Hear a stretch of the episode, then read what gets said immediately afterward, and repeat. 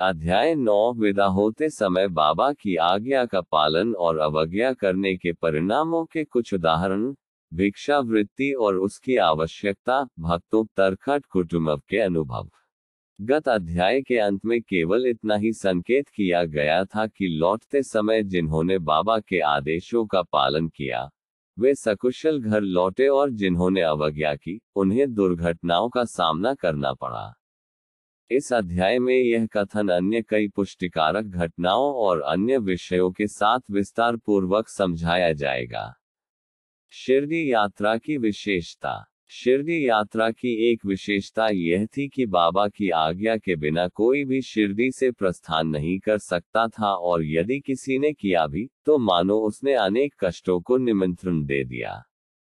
परंतु यदि किसी को शिरडी छोड़ने की आज्ञा हुई तो फिर वहाँ उसका ठहरना नहीं हो सकता था। जब भक्तगण लौटने के समय बाबा को प्रणाम करने जाते तो बाबा उन्हें कुछ आदेश दिया करते थे, जिनका पालन अति आवश्यक था। यदि इन आदेशों की अवज्ञा कर कोई लौट गया तो निश्चय ही उसे किसी न किसी दुर्घटना का सामना करना पड़ता था। ऐसे कुछ उदाहरण यहाँ दिए जाते हैं। तात्या कोते पाटिल। एक समय तात्या कोते पाटिल गांगे में बैठकर कोपर गाँव के बाज़ार को जा रहे थे। वे शीघ्रता से मस्जिद में आए। बाबा को नमन किया और कहा कि मैं कोपर गाँव के बाज़ार को जा रहा हूँ। बाबा ने कहा, शीघ्रता न करो, थोड़ा ठहरो। बाज़ार जाने का विचार छोड़ दो और गाँव के बाहर न जाओ। उनकी उतावली को देखकर बाबा ने कहा अच्छा कम से कम श्यामा को साथ लेते जाओ। बाबा की आज्ञा की अवहेलना करके उन्होंने तुरंत तांगा आगे बढ़ाया। तांगे के दो घोड़ों में से एक घोड़ा, जिसका मूल्य लगभग तीन सौ रुपया था, अति चंचल और द्रुतगामी था। रास्ते में सावली विहीर ग्राम पार करने के पश्चात ही वह अधिक वेग से दौड़ने लगा।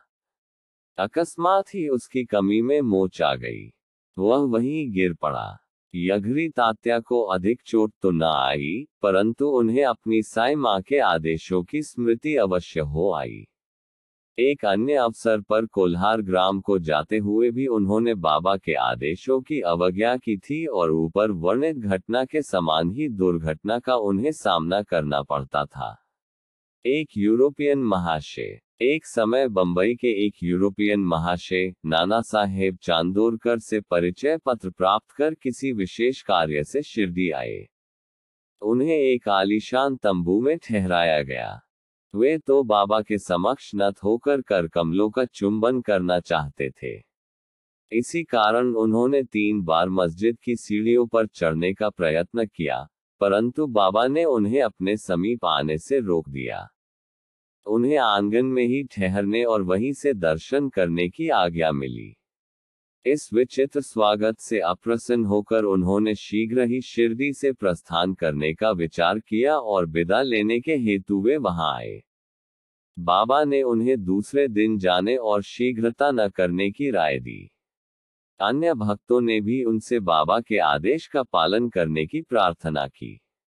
परंतु वे सब की उपेक्षा कर तांगे में बैठकर रवाना हो गए। कुछ दूर तक तो घोड़े ठीक ठीक चलते रहे। परंतु सावली विहीर नामक गाँव पार करने पर एक बाइसिकल सामने से आई, जिसे देखकर घोड़े भयभीत हो गए और द्रुत गति से दौड़ने लगे। फलस्वरूप तांगा उलट गया और महाशय जी नीचे लुढ़क गए और कुछ दूर तक तांगे के साथ साथ घिसकते चले गए। लोगों ने तुरंत अस्पताल में शरण लेनी पड़ी। इस घटना से भक्तों ने शिक्षा ग्रहण की कि जो बाबा के आदेशों की अवहेलना करते हैं, उन्हें किसी न किसी प्रकार की दुर्घटना का शिकार होना ही पड़ता है और जो आज्ञा का पालन करते हैं, वे सकुशल और सुखपूर्वक घर पहुँच जाते हैं। भिक्षावृत्ति की आवश्यकता। अब हम भिक्षावृत्ति के प्रश्न पर विचार करेंगे। संभव है, कुछ लोगों के मन में संदेह उत्पन्न हो कि जब बाबा इतने श्रेष्ठ पुरुष थे तो फिर उन्होंने आजीवन भिक्षावृत्ति पर ही क्यों निर्वाह किया? इस प्रश्न को दो दृष्टिकोण समक्ष रखकर हल किया जा सकता है। पहला दृष्टिकोण भिक्षावृत्ति पर निर्वाह करने का कौन अधिकारी है? शास्त्रानुसार वे व्यक्ति, जिन्होंने तीन मुख्य आसक्तियों, कामिनी, कांचन और कीर्ति का त्याग कर आसक्ति मुक्त हो संन्यास ग्रहण कर लिया हो। वे ही भिक्षावृत्ति के उपयुक्त अधिकारी है क्योंकि वे अपने गृह में भोजन तैयार कराने का प्रबंध नहीं कर सकते। अतः उन्हें भोजन कराने का भार गृहस्थों पर ही है। श्री साई बाबा न तो गृहस्थ थे और न वानप्रस्थी वे तो बालब्रह्मचारी थे। उनकी यह दृढ़ भावना थी कि विश्व ही मेरा ग्रह है। वे तो स्वया ही भगवान वासुदेव विश्व विश्वपालन करता तथा परब्रह्मा थे। अतः वे भिक्षा उपार्जन के पूर्ण अधिकारी थे। दूसरा दृष्टिकोण, पंचसुना पाँच पाप और उनका प्रायश्चित सबको यह ज्ञात है कि भोजन सामग्री या रसोई बनाने के लिए गृहस्थाश्रमियों को पाँच प्रकार की क्रियाएँ करनी पड़ती है। कंडनी पीसना, पेशनी डलना उत्कुंभी बर्तन मलना, माजनी मांजना और धोना, चूली चूल्हा सुलगाना इन क्रियाओं के परिणाम स्वरूप अनेक कीटाणुओं और जीवों का नाश होता है और इस प्रकार गृहस्थाश्रमियों को पाप लगता है। इन पापों के प्रायश्चित स्वरूप शास्त्रों ने पाँच प्रकार के याग यज्ञ करने की आज्ञा दी है, अर्थात ब्रह्म यज्ञ अर्थात वेदाध्ययन, ब्रह्म को अर्पण करना या वेद का अध्ययन करना। पितृयज्ञ, पूर्वजों को दान। देवयज्ञ, देवताओं को बलि। भूतयज्ञ, प्राणियों को दान। मनुष्य, अतिथि, यज्ञ, मनुष्यों, अतिथियों को दान। यदि ये कर्म विधि पूर्वक शास्त्रानुसार किए जाए तो चित्त शुद्री होकर ज्ञान और आत्मानुभूति की प्राप्ति सुलभ हो जाती है। बाबा द्रर द्रर जाकर गृहस्थाश्रमियों को इस पवित्र कर्तव्य की स्मृति दिलाते रहते थे और वे लोग अत्यंत भाग्यशाली थे, जिन्हें घर बैठे ही बाबा से शिक्षा ग्रहण करने का अवसर मिल जाता था। भक्तों के अनुभव अब हम अन्य मनोरंजक विषयों का वर्णन करते हैं। भगवान कृष्ण ने गीता में कहा है, जो मुझे भक्तिपूर्वक केवल एक पत्र, फूल, फल या जल भी अर्पण करता है तो मैं उस शुद्री अंतकरण वाले भक्त के दृढ़ अर्पित की गई वस्तु को सहर्ष स्वीकार कर लेता हूँ। यदि भक्त सचमुच में श्री साई बाबा की कुछ भेद देना चाहता था और बाद में यदि उसे अर्पण करने की विस्मृति भी हो गई तो बाबा उसे या उसके मित्र दृढ़ उस भेंट की स्मृति कराते और भेद देने के लिए कहते तथा भेंट प्राप्त कर उसे आशीष देते थे। नीचे कुछ ऐसी कुछ ऐसी घटनाओं का वर्णन किया जाता है। तरखट कुटुंब, पिता और पुत्र, श्री रामचंद्र आत्माराम उपनाम बाबा साहेब तरखट पहले प्रार्थना समाजी थे। तथारी वे बाबा के परम भक्त थे। उनकी स्त्री और पुत्र तो बाबा के एकनिष्ठ भक्त थे। एक बार उन्होंने ऐसा निश्चय किया कि पुत्र व उसकी माँ ग्रीष्मकालीन छुट्टियाँ शिरडी में ही व्यतीत करे। परंतु पुत्र बांद्रा छोड़ने को सहमत न हुआ। उसे भय था कि बाबा का पूजन घर में विधिपूर्वक न हो सकेगा, क्योंकि पिताजी प्रार्थना समाजी है और संभव है कि वे श्री साई बाबा के पूजनादि का उचित ध्यान न रख सके। परंतु पिता के आश्वासन देने पर कि पूजन यथाविधि ही होता रहेगा, माँ और पुत्र ने एक शुक्रवार की रात्रि में शिरडी को प्रस्थान कर दिया। दूसरे दिन शनिवार को श्रीमान तरखट ब्रह्मा मुहूर्त में उठे और स्नानादि कर पूजन प्रारंभ करने के पूर्व बाबा के समक्ष साष्टांग दंडवत करके बोले, हे बाबा, मैं ठीक वैसा ही आपका पूजन करता रहूँगा, जैसे कि मेरा पुत्र करता रहा है। परंतु कृपा कर इसे शारीरिक परिश्रम तक ही सीमित न रखना। ऐसा कहकर उन्होंने पूजन आरंभ किया और मिश्री का नैवेद्य अर्पित किया। जो दोपहर के भोजन के समय प्रसाद के रूप में वितरित कर दिया गया। उस दिन की संध्या तथा अगला दिन इतवार भी निर्विघ्न व्यतीत हो गया। सोमवार को उन्हें ऑफ़िस जाना था, परंतु वह दिन भी निर्विघ्न निकल गया। श्री तरखड़ ने इस प्रकार अपने जीवन में कभी पूजा न की थी। उनके हृदय में अति संतोष हुआ कि पुत्र को दिए गए वचनानुसार पूजा यथाक्रम संतोष पूर्वक चल रही है। अगले दिन मंगलवार को सदैव की भांति उन्होंने पूजा की और ऑफ़िस को चले गए। दोपहर को घर लौटने पर जब वे भोजन को बैठे तो थाली में प्रसाद न देखकर उन्होंने अपने रसोई से इस संबंध में प्रश्न किया। उसने बतलाया कि आज विस्मृतिवश वे नैवेद्य अर्पण करना भूल गए हैं। यह सुनकर वे तुरंत अपने आसन से उठे और बाबा को दंडवत कर क्षमा याचना करने लगे तथा बाबा से उचित पथ प्रदर्शन न करने तथा पूजन को केवल शारीरिक परिश्रम तक ही सीमित रखने के लिए उलाहना देने लगे। उन्होंने संपूर्ण घटना का विवरण अपने पुत्र को पत्र दृढ़ कुचित किया और उससे प्रार्थना की कि वह पत्र बाबा के श्री चरणों पर रखकर उनसे कहना कि वे इस अपराध के लिए क्षमा प्रार्थी है।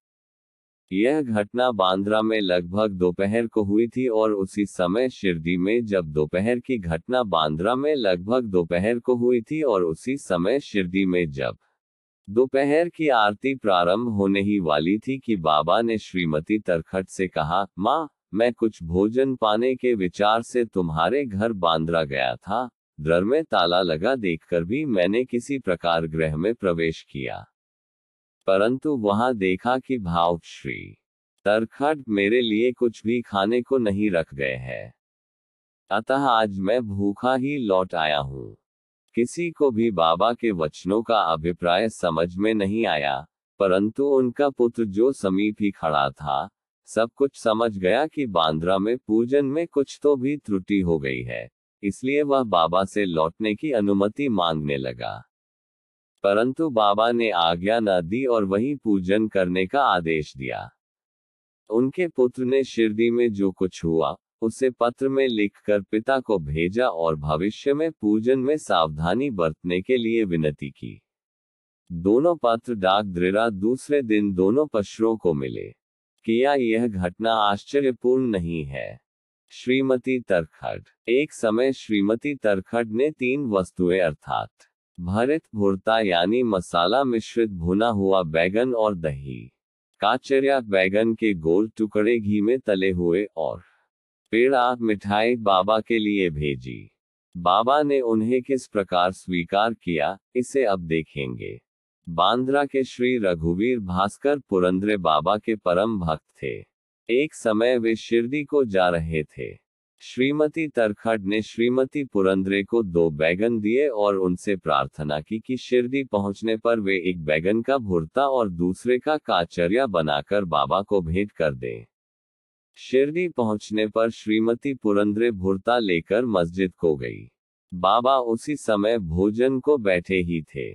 बाबा को वह भुरता बड़ा स्वादिष्ट प्रतीत हुआ। इस कारण उन्होंने थोड़ा थोड़ा सभी को वितरित किया। इसके पश्चात ही बाबा ने काचर्या मांग रहे हैं। वे बड़े राधा कृष्ण माई के पास संदेशा भेजा गया कि बाबा काचर्या मांग रहे हैं। वे बड़े असमंजस में पड़ गई कि अब क्या करना चाहिए। बैंगन की तो अभी ऋतु ही नहीं है। अब समस्या उत्पन्न हुई कि बैगन किस प्रकार उपलब्ध हो। जब इस बात का पता लगाया गया कि भरता लाया कौन था। तब ज्ञात हुआ कि बैगन श्रीमती पुरंद्रे लाई थी तथा उन्हें ही काचरिया बनाने का कार्य सौंपा गया था। अब प्रत्येक को बाबा की इस पूछताछ का अभिप्राय विदित हो गया और सबको बाबा की सर्वज्ञता पर महान आश्चर्य हुआ। दिसंबर सन 1915 में श्री गोविंद बालाराम मानकर शिरडी जाकर वहाँ अपने पिता की अंत्येष्टि क्रिया करना चाहते थे। प्रस्थान करने से पूर्व वे श्रीमती तरखट से मिलने आए।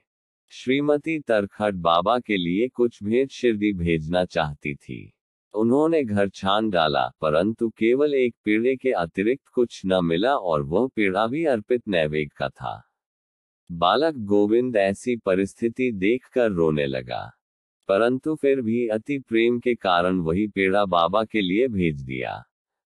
उन्हें पूर्ण विश्वास था कि बाबा उसे अवश्य स्वीकार कर लेंगे।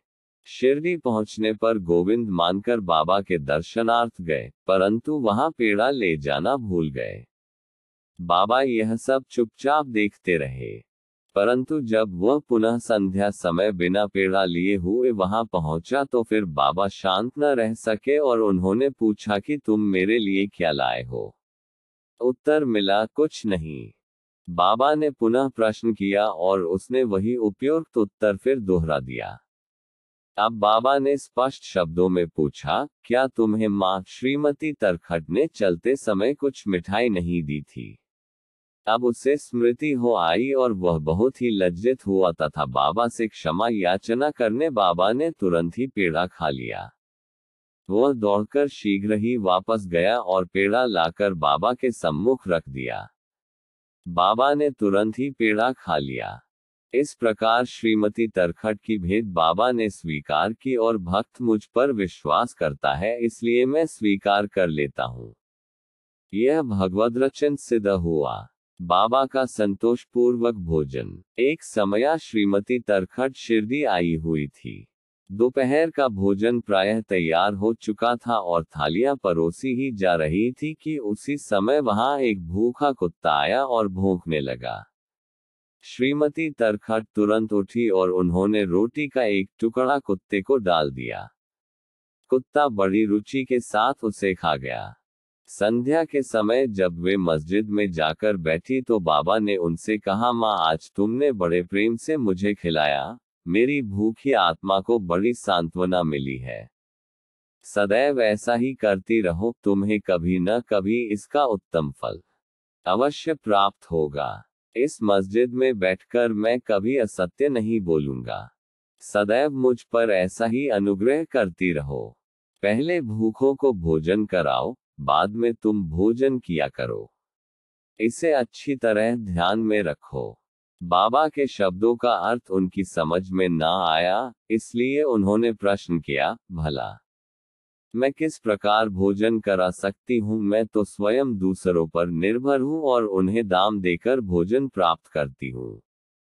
बाबा कहने लगे, उस रोटी को ग्रहण कर मेरा हृदय तृप्त हो गया है और अभी तक मुझे डकारें आ रही है।